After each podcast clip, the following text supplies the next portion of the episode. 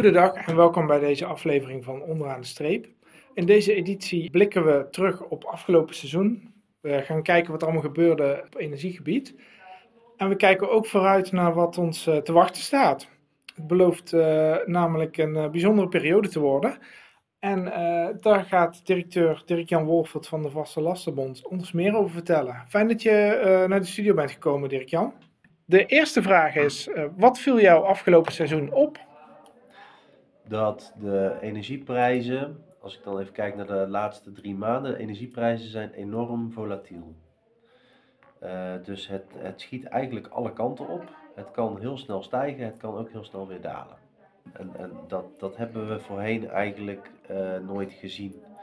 Als de prijs steeg, dan betekende dat bijvoorbeeld jouw stroom- of gastarief dat dat dan een cent of twee cent of drie cent uh, duurder ja. werd. Nu zie je bijvoorbeeld bij de gasprijs dat daar zomaar in één keer 20 of 30 cent per kuub gas bovenop kan komen. Uh, en twee weken later is het ineens weer 25 cent goedkoper. Dus de crisis is nog lang niet voorbij? Nee, de crisis is niet voorbij en het geeft wel aan hoe afhankelijk we op dit moment zijn geworden van de wereldmarkt. Uh, voorheen hadden we natuurlijk gewoon een uh, pijplijn uh, richting Rusland waar voldoende gas doorheen gestroomd ja. kwam. en dat gaf ons heel veel zekerheid en heel veel voorspelbaarheid. En als er dan aan de andere kant van de wereld ellende was, hadden we daar geen last van, want ons gas kwam gewoon door die gasleiding heen. Uh, en nu zie je dat we veel afhankelijker zijn van vloeibaar gas, van LNG. En dat is een wereldmarkt. Dus uh, wat je bijvoorbeeld afgelopen maand zag, is dat er uh, stakingen waren bij een grote LNG-terminal in Australië. En dat zorgt er in één keer voor dat die gasprijs met 20% uh, of misschien wel meer omhoog knalde. Uiteindelijk werd dat allemaal opgelost en die staking was van de baan. En dan zie je dat die prijs in één keer weer 20% daalt. Uh, hetzelfde met Noorwegen, die had uh, onderhoud aan het, aan het netwerk. Dat duurde langer dan gepland ja, dan zie je ook dat die prijs uh, in één keer omhoog schiet. Ja, dat is eigenlijk het meest opvallende. Er is voldoende aanbod hoog over op dit moment. De gasreserves die worden aangevuld. Hè. We zitten op een, op een hoog percentage. Dat hebben we voorgaande jaren niet gehaald. Dus dat, dat, wat dat betreft gaat het allemaal goed. Ja. Maar de volatiliteit van de gasprijs, dat is echt, echt, echt een, een opvallendheid. En denk jij dat dat misschien ook te verklaren is aan het uh, geringe aantal mensen dat, dat overstapt uh, de afgelopen drie maanden? Ja, ik denk wel dat doordat de prijzen relatief laag blijven, uh, weinig mensen de keus maken om over te stappen.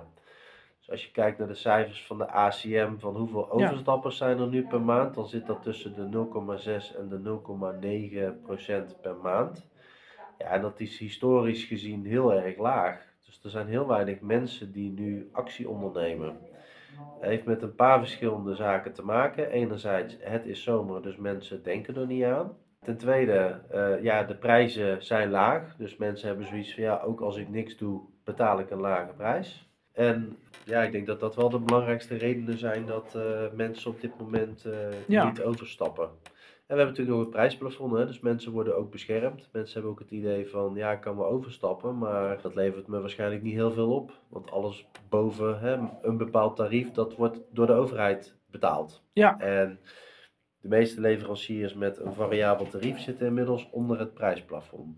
Ja, en natuurlijk de opzegvergoeding, die maakt het er ook uh, uh, lastiger op om, om een keuze te maken. Nee, het is, het is minder vrijblijvend dan dat het voorheen ja. was. Dan kon je dan met een boete van 100 euro kon je van je jaarcontract af. Maar ik, ik heb het idee dat dat nog niet echt tussen de oren zit bij mensen, die boete. Dat hebben ze waarschijnlijk vanuit de zijlijn wel meegekregen. Maar wat dat nu precies betekent, dat uh, is denk ik voor veel mensen nog onduidelijk. We blikken nu vooral terug, maar laten we vooruitkijken. Wat, hoe denk jij dat de markt zich de komende tijd gaat ontwikkelen? Ik verwacht dat uh, richting de winter, als we meer stroom en gas gaan verbruiken.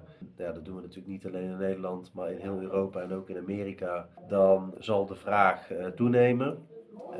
het aanbod kan niet veel groter dan dat het nu is. Dus mijn verwachting is dat de prijs zal stijgen. Ik denk niet meer dat het zo extreem gaat worden als dat het vorig jaar was. Want toen zat er behoorlijke paniek in de markt. En toen gingen alle landen tegen elkaar opbieden. Nou, daar zijn inmiddels goede afspraken over gemaakt.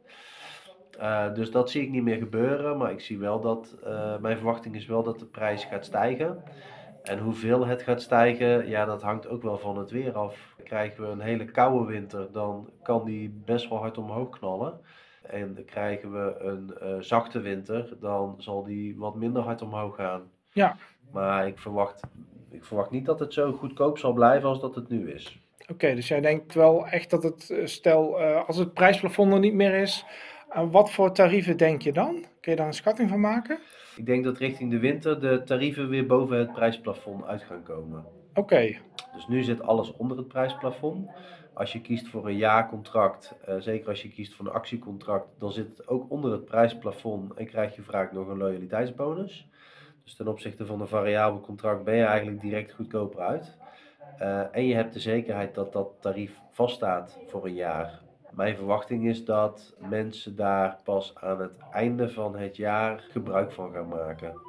dan is het eigenlijk al te laat, omdat de tarieven al omhoog zijn geschoten. Ja, dan is het eigenlijk te laat. Het is, uh, kijk, je kunt beter een paraplu kopen als, het, als de zon schijnt dan als het regent hebben we bij de Formule 1 gezien. Ja.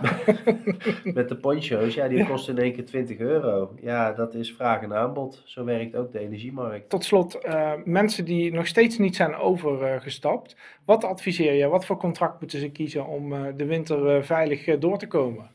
Ja, ik zou gaan voor een, een jaar vast. Voor een vast contract. Een, een actiecontract. Dat is ook hetgeen wat wij voor onze eigen klanten regelen. Kijk daarbij natuurlijk goed naar wat voor leverancier het is, of die uh, solvabel is, of de voorwaarden in orde zijn. Nou ja, goed, neem dat allemaal goed onder de loep. En dan daar kun je in ieder geval de winter mee, uh, mee overbruggen. Dan weet je dat je komende winter een scherp tarief hebt. En dan heb je ook de mogelijkheid om te kijken wat de tarieven volgend jaar doen.